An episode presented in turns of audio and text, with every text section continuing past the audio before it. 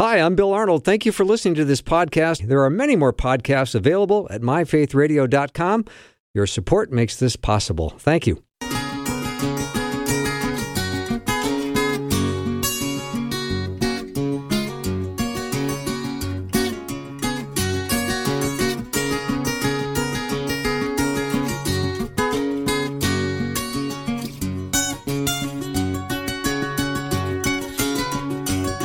And a warm welcome to the afternoon show. I'm Bill Arnold. Thank you for uh, spending time with me today. I always, um, always look forward to being with you. And if you miss any of the shows, you know, I always encourage you to maybe go to the podcast and you can you can hear what you missed. But uh, today we're going to talk about the cost of control, why we crave it, the anxiety it gives us, and the real power that God promises. The cost of control. Rosie, this I don't know. I don't struggle with control. This uh, she's lost me already. I think I saw the title and went, "Oh boy, I better ask for ten books for myself." No you know, kidding, right? Like, yeah, to, I mean, like keep in my car, one in my notebook. I mean, one in my briefcase, one in the studio. Yeah, this cost of control. Why? Why do we crave control? Because we're all nuts about trying to get it and trying to keep it, and makes it, it us feel safe. I think. Oh, you know. Y- yes, we don't like uncertainty. No, I feel like it always for me, if I am buying, vying for control, my root of trust in the Lord is shallowy, shallow planted. Yeah. Like it needs to go deeper. I need to transfer more over to Him. Yeah. I think it's, I think we just can't stand uncertainty. Mm-hmm. I think right. that's all of us. Yeah. So we're yeah. going to talk today to uh, Sharon Hodde Miller. She's written a book called Everything I Just Said The Cost of Control Why We Crave It, the Anxiety It Gives Us, and the Real Power God promises. Sharon, welcome. Hi, guys. It's great to be with you. Yeah. Well, you are a teaching pastor at uh, Bright City Church in Durham, North Carolina, mm-hmm. and uh, you've authored some books, and this one is fascinating. So, was this a pandemic book that you wrote? Yes, it's funny. You were the first person who's asked me that, and it makes me laugh because during the pandemic, I kept just saying to myself, I will not write a pandemic book. I will not write a pandemic book. Uh, and here we are.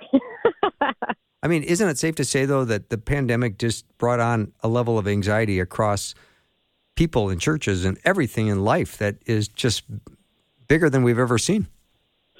Yeah, it, it definitely did. It, it exposed a lot about what was going on underneath the surface of a lot of our faiths and, you know, that happens anytime we face something challenging is we tend to blame our response, our fear, our bad behavior, our anxiety, whatever on the thing.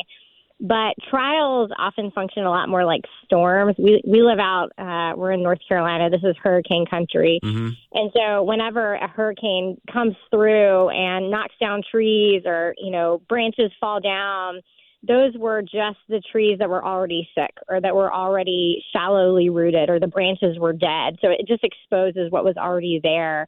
And the pandemic had a similar effect, just this exposing effect where it revealed a lot about our relationship with control. And you hit the nail on the head what you said earlier how we have this deep intolerance for uncertainty and you could see that in how people responded. And so, as a pastor, you know, I'm watching all this and thinking, okay, you know, we've got some work to do. And that was the seed of writing this book. Okay. Fill in the blank, uh, Sharon. Uh, when we talk about people who struggle with control, and fill in the blank, he is a control freak. Freak, yeah. That's the word I was looking for. So, we don't have a great association with people that struggle with control. And I, mm-hmm. I would say that's m- most of us. Now, are you a control freak? I mean, everyone struggles with control. Yeah. And part of the reason that we know everyone struggles with control is because this is what happens in Genesis 3. You know, Adam and Eve, up until the sin enters the world, Adam and Eve are living in the garden with perfect peace, perfect power, perfect influence, perfect, you know, unity with one another and with God. They have everything they need but they do not possess control. And that ultimately becomes the sticking point between their wills and God's. And so they ultimately decide they know better, they want more knowledge, they want God like stature, and so they eat of that fruit of the tree of knowledge.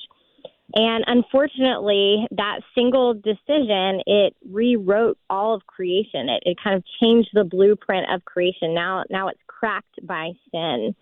And so every human that came after, and we see this actually throughout Genesis, wrestles with control in different ways. And so this is a fundamental human struggle. And if you think that you don't struggle with control, which is actually me, like three years ago before writing this, I did not think I struggled with control. But part of the research of this book was discovering no, I just misunderstood some of the ways that it manifests in my life. But we all struggle with it. All right, Sharon, I'm going to make sure I get your name right. Is is it Hody or Hottie? It's Hottie. It's Hottie. German. Yeah, of course it's German. Sharon Hodde Miller. Sharon Hodde Miller is my guest. She's written a book called The Cost of Control Why We Crave It, the Anxiety It Gives Us, and the Real Power God Promises. Now, Sharon, uh, you discuss the act of naming and referring mm-hmm. to it throughout the book. Why is naming so important? Mm-hmm.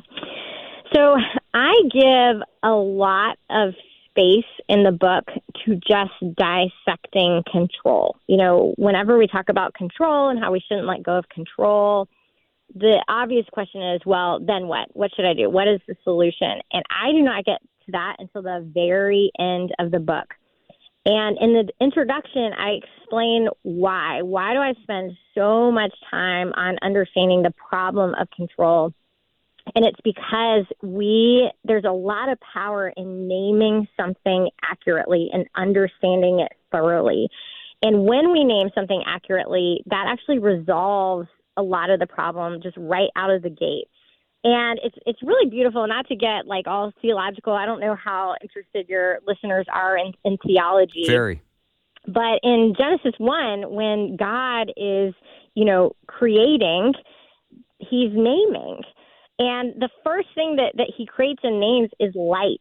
And so ever since that moment, anytime we name something, we, we bring it into the light in the way that we can understand it. And the most obvious way that we experience this is with our, you know, physical health, with with you know medical problems. If you have the incorrect diagnosis, if you name your symptoms, the cause of it incorrectly, then you are going to try and heal it in the wrong way. And so it's really important to take your time to name something accurately and really understand it. And so I really tease that out just in the very beginning of the book and say, I know you want to know what to do instead of control. I know, I know. But first, we really need to take our time and understand where did the struggle come from? Why do we struggle with it? How do we struggle with it? What are the consequences? And then we will get to the solution. Wow. So that's a lot of thoroughness right up front, which is good because mm-hmm. you really can't know what you're battling against if you can't name it. A hundred percent. And and one of the things that Christians do is we'll say, you know, the pandemic is a really great example. I feel this way because of the pandemic. I feel anxious because of the pandemic. That is partially true, but it is only a half truth because we know who is in charge. We know that God is not suddenly not on the throne because of a pandemic. And so, if we are responding as if God is not on the throne, as if God is not in charge, then that is showing us something else going on inside of us as well. And so, if we just rush past it to say, I feel this way because of the pandemic, and we don't pause and ask, but why am I responding this way? Mm-hmm. Then we are missing out on an opportunity to heal and to grow. Mm-hmm. Sharon Hodde Miller is my guest. She's written a book called The Cost of Control. Now, maybe we should start uh, defining even uh, what what is control. Maybe we should start mm-hmm. there. So I actually define control in two different ways. The first way I define it is the way that we typically think of control is the ability to impose your will on circumstances or people, you know, wanting to control things or people in your life. But there's another way that I define control, which is simply the feeling that it gives you. You know, we're looking for that feeling of certainty or predictability or, you know, confidence. And what was so fascinating to me in researching this book was learning that very often it's just the feeling that we are after. And that's where we get this term, the illusion of control. Have you ever used that phrase, the illusion oh, of many control times. before? Yeah. Yeah, I have too. I don't know what it means, but I've used it.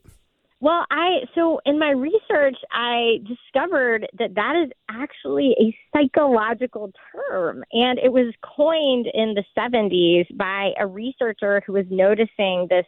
It's it's almost like a human pathology, where we will imagine we have control where we don't have any at all. And one Yeah. really funny example of this, they did a study on casino players Yeah. who, when they want to roll a high number, they would shake the dice harder. And when they want to roll a low number, they would shake the dice softer. Wow. And I mean, we know that's not a thing. Like, that doesn't make, that doesn't, there's nothing that affects what you roll by if you shake it hard or soft. It's the illusion of control.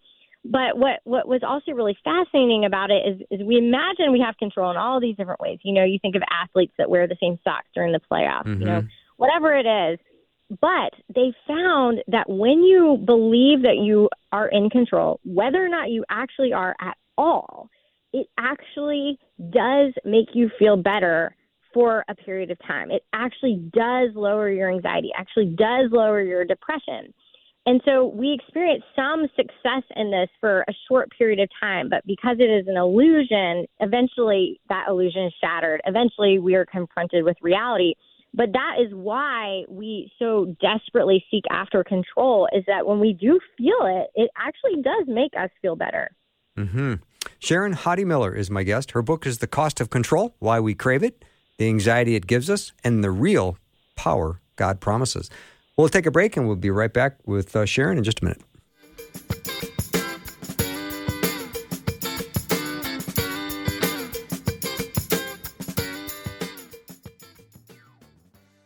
Faith Radio and Afternoons with Bill podcasts are available because of listener support. If you are a supporter, thank you so much. Becoming a supporter today by visiting myfaithradio.com.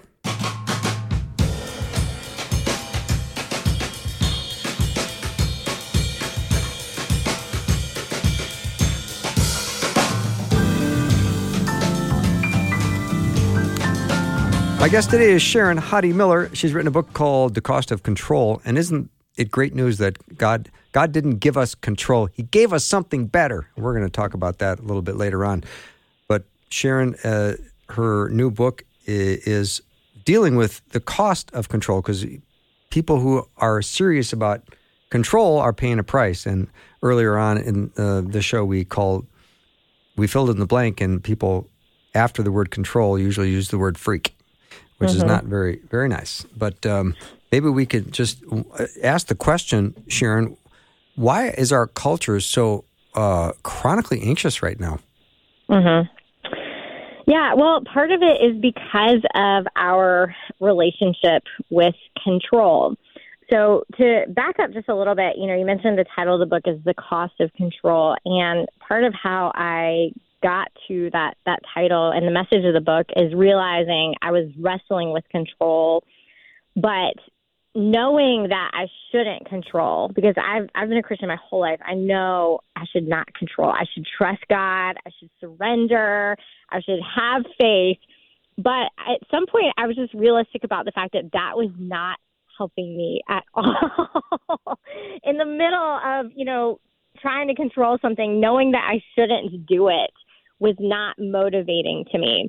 And so as I was digging into scripture and digging into that that Genesis 3 moment that I mentioned earlier where Adam and Eve, you know, reached for uh, more control than God has given them, I discovered that anytime we reach for control, we are reenacting that moment. We're just reenacting that moment again and again every day of our lives.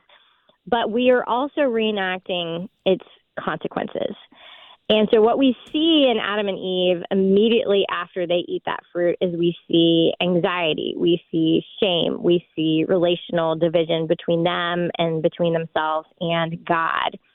And that is also written now into creation. It's it's something that we cannot escape. Whenever we reach for a control that God has not given us, we will reenact those consequences. It will always come with a cost, and it's not an if, it's a win. And so that was really helpful for me in terms of reframing my relationship with control. You know, whenever I am wrestling with, you know, maybe with my husband, we lead our church together. And so we are oftentimes making decisions together. And I don't know if any other married couples who are listening to this can relate, but sometimes we don't agree. Oh, come on. And I'm putting I'm putting out an alert. I've never heard this before. yeah, sometimes we see things differently. And, you know, because it's the church we're talking about, it's vision, direction, Right. you know, it really matters. And so it's very tempting for me to pressure him and to coerce him or, you know, to try and like verbally outmaneuver him to get him to do what I want. It's, it's tempting to try and control him. And realizing I can do that, I can get my way, but it is going to cost my marriage somehow. It is going to come with a cost. Mm-hmm. And so I know this is a long way to answer your question, but first of all, just realizing, you know, the stakes are high that way that I can get my way in this moment, but it's going to come with a cost. It's actually going to be worse than what I think is the immediate good. Interesting. So that's been that's been helpful. But then that anxiety piece. So going back to you know you asked about anxiety, and and we see that that fear just immediately in Genesis three as soon as as Adam you know realizes you know what he has done, feels overwhelmed you know by this new knowledge that he has acquired, and it says that he he says to God, "I was afraid because I was naked." And we assume that that is solely about shame, but that's not what he says. He doesn't say, I'm ashamed. I'm embarrassed because I'm naked. He says I'm afraid. Mm-hmm. And so it's it's clear here that he is realizing all of a sudden in the most terrible way possible that he got what he asked for. That he wanted to be in control and now he's realizing that that means pushing off the protection of God. So he understands his vulnerability. And so anxiety is, is really one of the first, you know, consequences of, of control in Genesis 3. And similarly, whenever we try to control something that God has not given us to control, it creates anxiety in us. You know, we experience this in really harmless ways, like when your your package hasn't arrived at 2 p.m. and you go on and you click refresh on the tracking information and, and the package doesn't move and then you hit refresh again and the package still hasn't moved and you know you're you're going to this internet to empower you and it's not working at all but we experience this in really urgent ways when we have someone that we love and, and we're desperate to see them turn around from this path of destruction. And we're doing everything that we can to get them to convince them you know to turn away. And just the deep anxiety of that moment.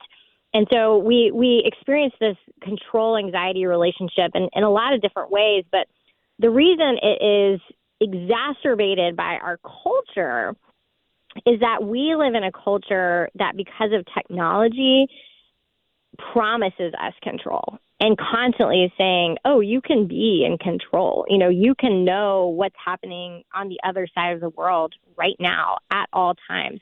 You can know, you know, what time your flight is getting in. You can know what what time that package is going to arrive. You can know what the weather is going to be in 5 days." And so we're constantly promised control, but returning to what I mentioned earlier about the illusion of control, it's just an illusion. It's not actual control, it's Mhm. just an illusion of control. And so we are going to our technology, we're going to our smartphones thinking this is going to empower me, but it, we're just going to an illusion, is what we're going to. And so that is why so many of us are, are anxious as we're trying to control things that we actually can't control. Mm-hmm. So interesting. Um, I want to tell a story that I've heard, and it's a short one. I don't know where it originated, but it was a father and a little daughter, and they were in a crowded uh, place. And the dad said to her, uh, Hold my hand. And the daughter said, No, you hold my hand. And he said, What's the difference? He said, If I hold your hand, I might lose it. But if you hold my hand, I'll never lose it because you won't let me go. Mm-hmm. And I think of this situation where I know this expression, let go and let God. We want to give up control. And I, I think it's there's a greater partnership that's out there.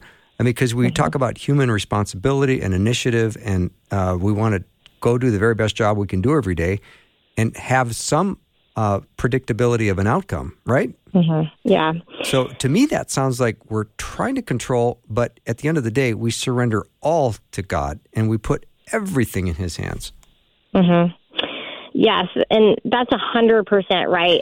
But I will add a big part of the arc of the book is that we don't have control, but that doesn't mean that we just lay down and play dead and we just let God work in the world. That He has actually commissioned us into the world to partner with Him, and He has empowered us for that purpose.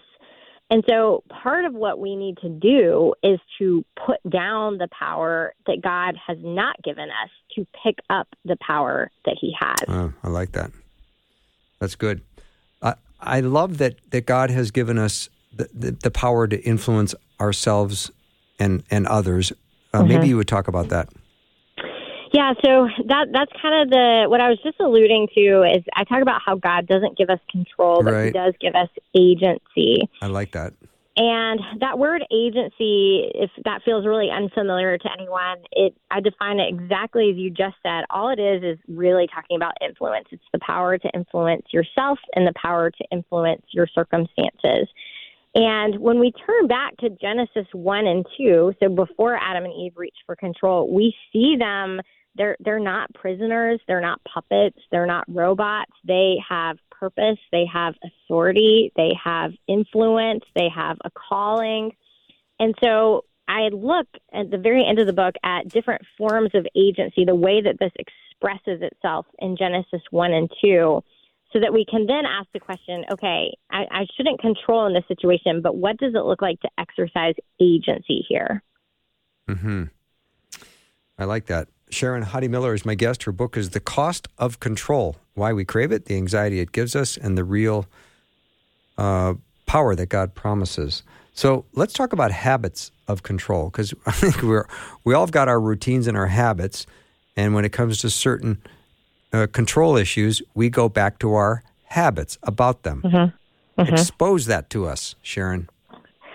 Yeah, so I I have a whole section of the book looking at different ways that we try to either exert control or feel in control. And a big one that I don't know about other folks, I did not associate as being about control at all until researching this book was knowledge and information. That we go to knowledge to give us a sense of control, but we also expect knowledge to kind of help us to control other people. And this shouldn't come as a surprise because at ground zero of control entering the world, it was around a tree of knowledge. But it's it's very very common for us to go to knowledge expecting it to kind of make us feel better. Mm-hmm. And again, this was what we did when the pandemic hit is is everyone starts taking their fears to the internet instead of to God. You know, we're going online, reading every article we can find about what is this new virus? Mm-hmm. Where is it spreading? How does it spread? How can I, you know, protect myself? And so we're yeah. going to information thinking it's going to make us feel secure and safe, and it actually only made us more anxious mm-hmm. instead. Yeah. Sharon, let me take a uh, interruption here, only because we have to go to a hard break. So let me uh, just say I'm so excited you can spend more time with us and our, our listeners. So Sharon Hodde Miller is my guest. The Cost of Control is her book. We'll be right back.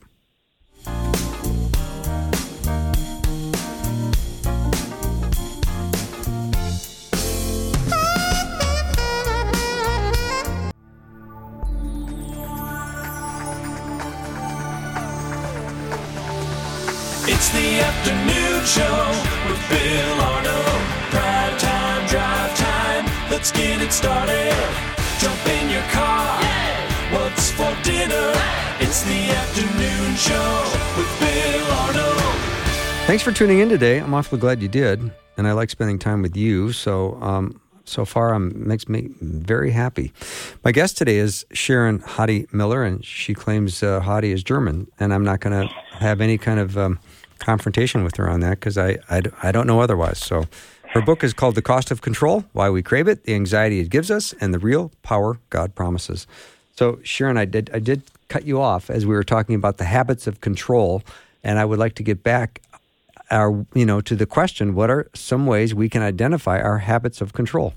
hmm Yeah, so we were talking about going to knowledge to either exert control or give us a sense of control, and how commonly we do this, and how tempting it is, especially in the age of the internet. You know, another another habit that a lot of us can probably relate to is going to the internet when you have some sort of medical symptom, you know, and Googling it and asking, you know, why do I feel this tingling in my elbow? And then hmm. you get, you know, 18 different answers about what it could be. And so you go to the internet expecting it to empower you or to stabilize you or to, you know, soothe your anxieties in some way. And I don't know about you, but that has never happened to me. My medical symptoms, I always end up thinking it's like the worst thing. I actually had about a year ago, I was having some stomach pain, and so I Googled everything and I had come up with what I thought was the diagnosis, and it was like worst case scenario kind of a thing. And then I went to my GI doctor and I walked into the room and I told her, you know, about my research and about my conclusions based on what I had researched. And you know what she said to me? What? She said, she said, get off the internet. That's what she said. So I think we we can all relate to that. We are going to the internet to soothe our anxieties with more knowledge, but mm-hmm. unfortunately, that that isn't what happens. And so that's one way that that happens is it ends up exacerbating our anxieties more. But another way that we actually rely on knowledge and information is to control other people. And this is, again, not to pick on the internet, but I think a lot of social media is kind of predicated on that sort of interaction where I'm going to just pelt you with data. I'm going to pelt you with mm-hmm. all these studies that I have found that support my position as if this is going to change someone's mind. But it, it doesn't. It, it almost never does. I don't know when in like the history of Facebook comment sections has that actually ever worked. But we are coming to one another ask, acting as if knowledge has that kind of power to change people. And what we're really doing is, is this is a form of control. And like all forms of control, it, it only breaks, it, it doesn't fix. And one of the casualties of, of control is broken relationships. And I think that's why social media is such a relationally broken place, is that's how we're engaging one another. So I would say, in terms of one habit of control, a huge one is just to ask how much time are you spending on the internet? You know, whether it is consuming news or engaging with other people on social media, that is a big one. And that's a huge reason why our culture is so chronically anxious. Yeah, great uh, observation, Sharon. I have a friend who's a doctor, and he's got a coffee cup on his desk that people see, and the coffee cup says, "My medical degree is better than your Google search." because I'm sure everybody comes in and tells them what's wrong with them. It's like, well, do you want do you want me to do the examination, or you just want to just tell me what's wrong with you? Uh huh, a hundred percent. Yeah, and that's probably we're a lot of us are in that camp. We race to the internet to try to figure out what it is, and all it does is create more anxiety and a, a greater loss of control. So, yeah, Right. interesting point. Okay, now in, in the book, and Sharon's book is called "The Cost of Control: Why We Crave It, the Anxiety It Gives, and the Real Power that God Promises." Uh, you dig deep into how we control in the book. So it's knowledge, power, money. You know, wh- what what would you say is the most common reason? Why we try to control? Yes. You know, that's a hard to answer question because I think there's actually three reasons. Is it okay if I give all three? Uh, indeed, I, I insist you do. Okay, so the first reason is what I've mentioned, Genesis 3, our our original parents, Adam and Eve, that was ground zero for when sin entered the world was this act of rebellion which was this this grasp for control. And so part of the reason we struggle with control is it's sort of written into our spiritual DNA from that that moment. We inherited it from them. The second reason that we struggle with control, I've also mentioned, is our culture. We live in a culture that constantly promises control and a lot of different things. And, you know, we've talked about predictability and certainty, but another control promise that we are given by our culture concerns our bodies. And this is something especially women will relate to is we are constantly promised that we can defy aging. And, you know, here's all these products that can help you to look younger. Here's all these diets or supplements to help you control your weight or to keep you from getting sick. And so we're we're constantly promised control in all these different ways by our culture. And so that's why another reason why we struggle with it is is we're being sort of almost discipled by our culture to mm-hmm. believe this lie. And then the third reason that we struggle with control, the, the other two are really directly related to our own sin, the sin of humanity. But the third reason is is filled with a lot of mercy and grace.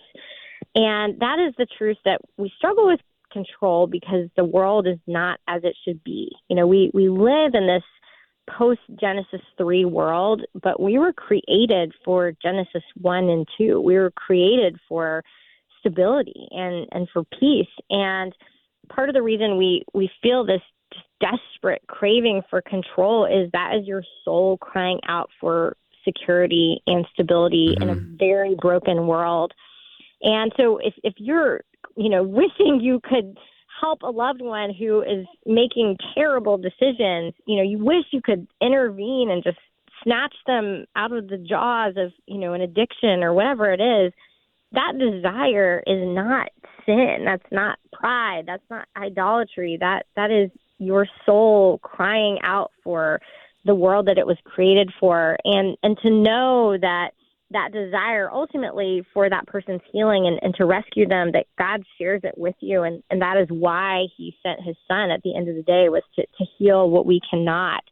And so i, I want to speak grace over everyone in that regard to know to know that that that desire for security and stability is not wrong at all. It's just how we pursue it is often where we go off the rails. Mm-hmm. sharon hodde miller is my guest. Her book is called the cost of control why we crave it, the anxiety it gives us, and the real power God promises. So, I want to talk about theology. What does mm-hmm. theology have to do with control? Mm-hmm. Yeah, so in that chapter or in the section of the book about ways that we try to either control people or feel in control, I have a whole chapter on theology. Mm-hmm. And, you know, we can use theology to control. That's that's a cult essentially is what that is or false teaching is, is when you're using theology to control people but a much more common and insidious relationship that we have with theology and control is is called the prosperity gospel mm-hmm. and if anyone doesn't know that term the prosperity gospel it refers to this belief very essentially that god rewards good people for good behavior, for being good Christians, and God punishes bad people or for bad behavior. That's all that it is. It's a very transactional relationship with God. And we see prosperity theology throughout Scripture where you see humans, not God, not God teaching this, but humans sort of falling into this false teaching. And, and one really obvious example is when the disciples encounter the man born blind. And the first question they ask is, Who sinned?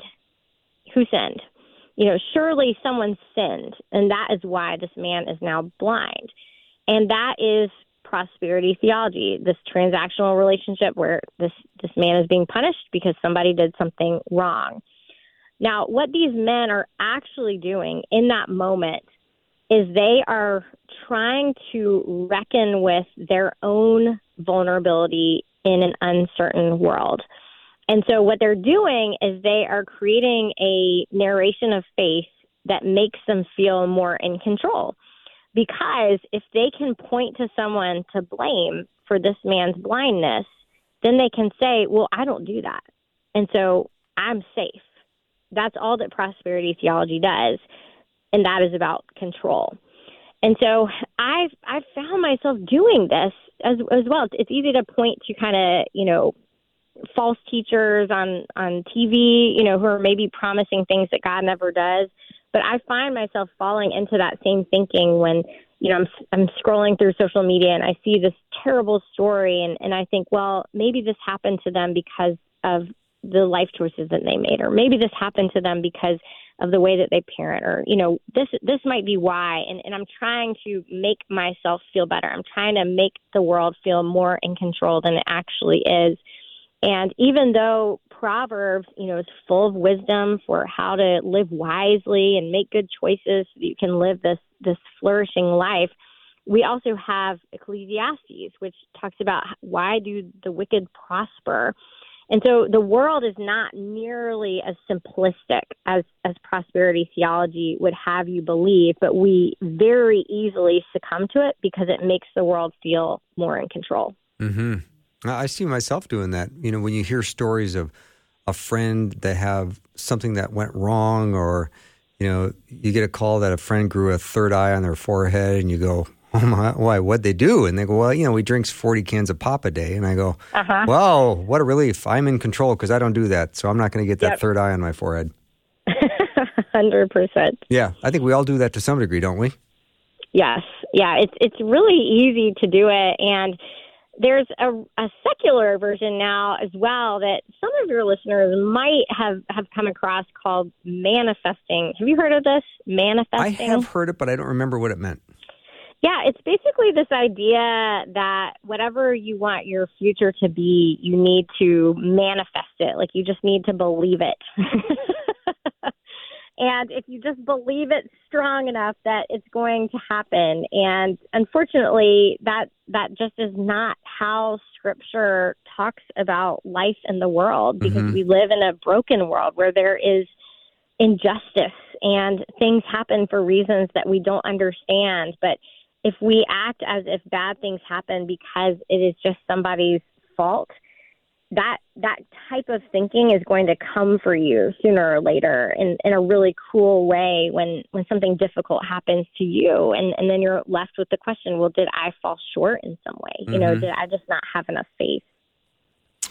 Well, I always pray that prayer, Thy will be done. You can certainly have goals and ambitions. You can say, I'm going to be the number one salesperson in the company. And and maybe maybe in theory you're manifesting that idea.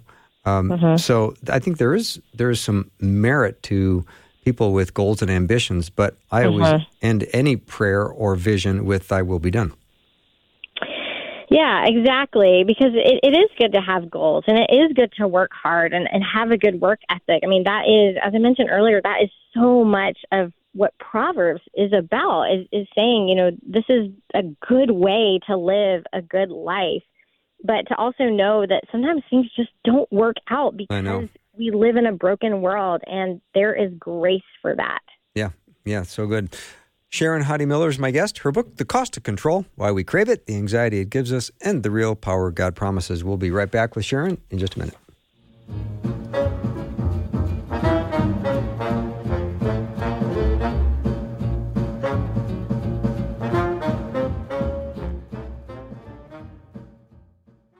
Thanks so much for listening to Afternoons with Bill Arnold. Hey, I'm Susie Larson. If you enjoy what you're finding here, consider subscribing to some of our other Faith Radio podcasts, like mine, for instance. You can search Susie Larson Live at myfaithradio.com or wherever you listen to podcasts. Hit subscribe and have a great day.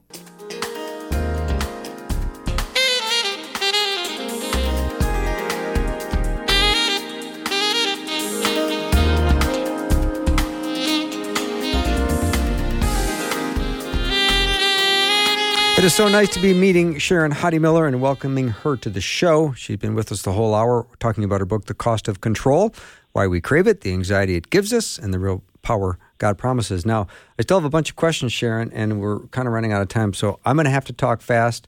And you can talk at whatever pace you like. How's that? That sounds great. All right. So let's talk about uh, changing our views. How do how can we realize and change our views on control? Help with burnout because a lot of people are burned out right now. hmm Yeah, burnout is one of the costs of control, and, and that's in the third section of the book. Is I look at different costs of control, and you know, one of those is is burnout. The the consequences of believing that I not only am in control, but I must be in control for, you know, my family to be okay or for my company or my church or, you know, whatever it is that, that you are in charge of believing this illusion that if I take a break, if I rest, if I have boundaries, if I, you know, honor Sabbath, you know, whatever it is, that things are going to fall apart that is all fed by this illusion of control. And because that is a lie, and because we are not designed to live that way, it is a recipe for burnout. Mm-hmm. Let's talk again. I, we touched on this a little bit, but talk about body shame and control, and what what Mm-hmm. advice might you have for someone who's dealing with this? Yeah, that's that's another cost of control. When you have a control relationship with your body, which unfortunately is just nurtured by our culture constantly. We're constantly promised that you can make your body submit to you, you can make your body serve you.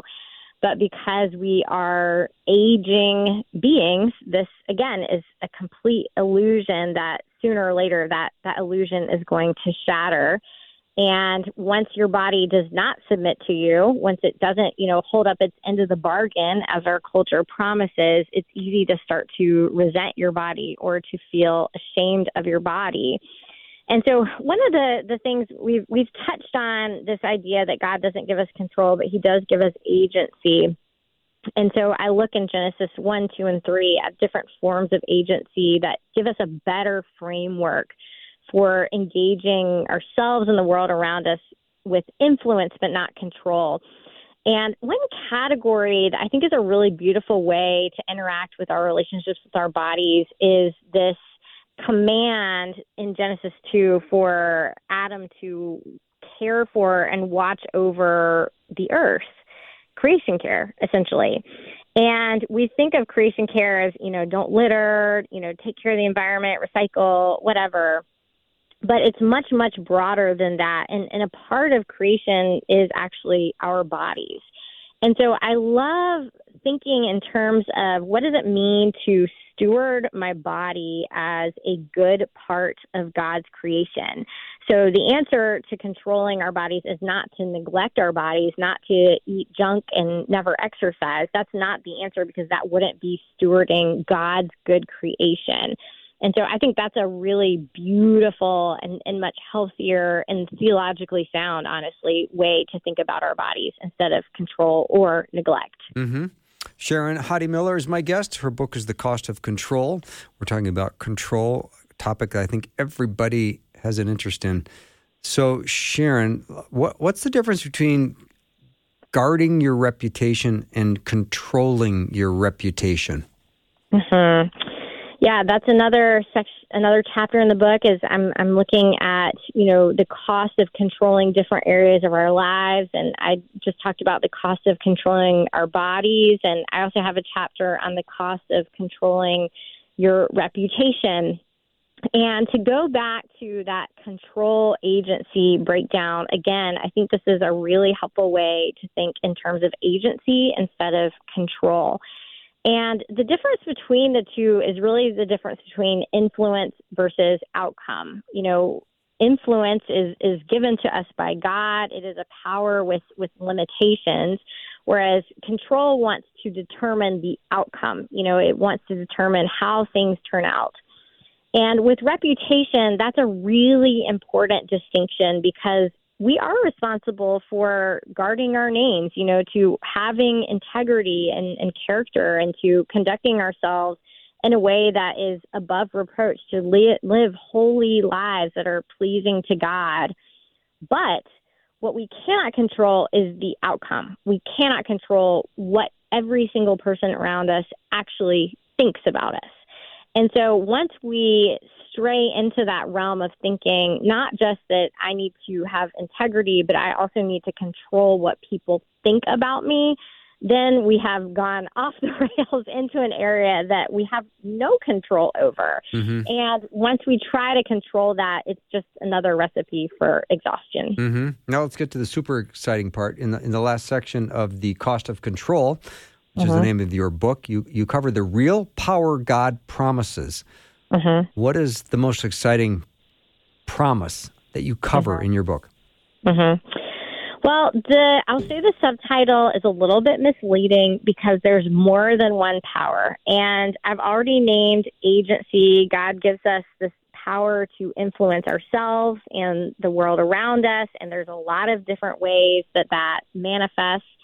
But there's another power that he has given us, which is the Holy Spirit. And the Holy Spirit is whereas agency is something that is inherent to our humanity. It's it's something that every single person has, regardless of whether or not they know God. It's what separates us from the animals. But self control is is a little bit different. It's more about discernment. Tim Keller talks about self control being the difference between choosing the urgent thing versus the important thing. And so it's there's a discernment piece here that, that is helping us to navigate those two things. And so we self control is, is really the only thing that we can control. We can only control ourselves. But we need the Holy Spirit in order to do that. And so that's another power available to us through the Holy Spirit. But at the end of the day, and this is why I say this is, kind of a misnomer. There's a there's more than one power. At the end of the day, our greatest power is actually a person, and that is Jesus Christ. Because thanks to sin, thanks to Genesis 3, our agency is broken. And thanks to sin, thanks to Genesis 3, our self control is broken. And so we are not going to do the things that we should. There are going to be times where we know that we shouldn't try to control, and we do anyway. But thankfully, Jesus lived perfectly. Thankfully, Jesus did what we cannot do. Thankfully, Jesus is the one who can heal this world that we cannot heal. And at the end of the day, that is our hope. Mm-hmm. Sharon, a very thoughtful uh, text came into the show uh, regarding this topic, and the listener said, Agency can be a source of misery too. I pleaded with God to act in a situation where I was deathly afraid to act because of the consequences. He didn't, and now I'm realizing only I, not God, should have acted, consequences or not. I don't know why that should be, but the result was and is still painful. Mm. You know, there are going to be times where we make mistakes, but honestly, there are going to be times where we do exactly what we should do, where we act with self control, Mm-hmm. and the terrible outcome still happens. And that is why Jesus ultimately is our hope. Our hope is not in ourselves acting perfectly because we we can make the right thing but we still live in a broken world that we cannot heal no matter if we exercise our agency or not and so at the end of the day our confidence does not come from our agency at the end of the day our confidence does not come from our self-control it comes from the fact that jesus came died and was raised to heal this world so that these broken situations are not the end of our story Mm-hmm. Sharon, we just have about a minute left. Let me ask you one last question about control. Can it be used to fix a broken relationship? control cannot control That's what I was thinking you were going to say. Yeah, and the reason we know that is God does not design people to be controlled. God is in control, but He is not controlling. We see that in Genesis 1 and 2, where God is in charge of the garden, but He is not micromanaging Adam and Eve. He, he protects their free will. And that is the order of creation that is so important for us to honor in our own relationships. And when we stray outside of that to control, and, and this is different than rescue. Like if, if my kids run out into the street and I yank them back, I'm Mhm. not controlling them. That's different. Yeah. But when we're trying to engineer an outcome, it will not go well. Mm-hmm. Been a delight having you on the show, and it's uh, been interesting to talk about your book, The Cost of Control Why We Crave It, the Anxiety It Gives Us, and the Real Power God Promises. My guest has been Sharon Hodde Miller. And Sharon, thank you so much for spending time with us today. It's been great. Yeah, it really has been good. Uh, so I appreciate it. And your book is uh, very interesting. It's got lots of questions at the end of the chapters and things to think about and things to discuss. And uh, it, it's um, I, I appreciate you spending time with us and talking about the cost of control. Thank you. You bet. Thank you. And that wraps up our show for the day. Uh, want to say special thanks to uh, all of my guests today. Rob Bluey, who came on from the Daily Signal. Dr. Erwin Lutzner, Lutzer was on with his book, No Reason to Hide Standing for Christ in a Collapsing Culture. And then Sharon Hodde Miller the cost of control. So if you just jumped in your car, that was what we talked about today. And I know for some of you, that's triggered some interest in going to the podcast and saying, oh, I got to hear what Dr. Lutzer said, or I got to hear the whole Sharon Hodde Miller interview. So you can do that by going to myfaithradio.com, checking it out. And for the meantime, let's call this a day that the Lord has made, and we can rejoice and be glad in it. I pray as you lay your head on the pillow that you know God loves you, and I do too. I'll see you tomorrow. Thanks for listening. Programming like this is made available through your support. Information available at myfaithradio.com.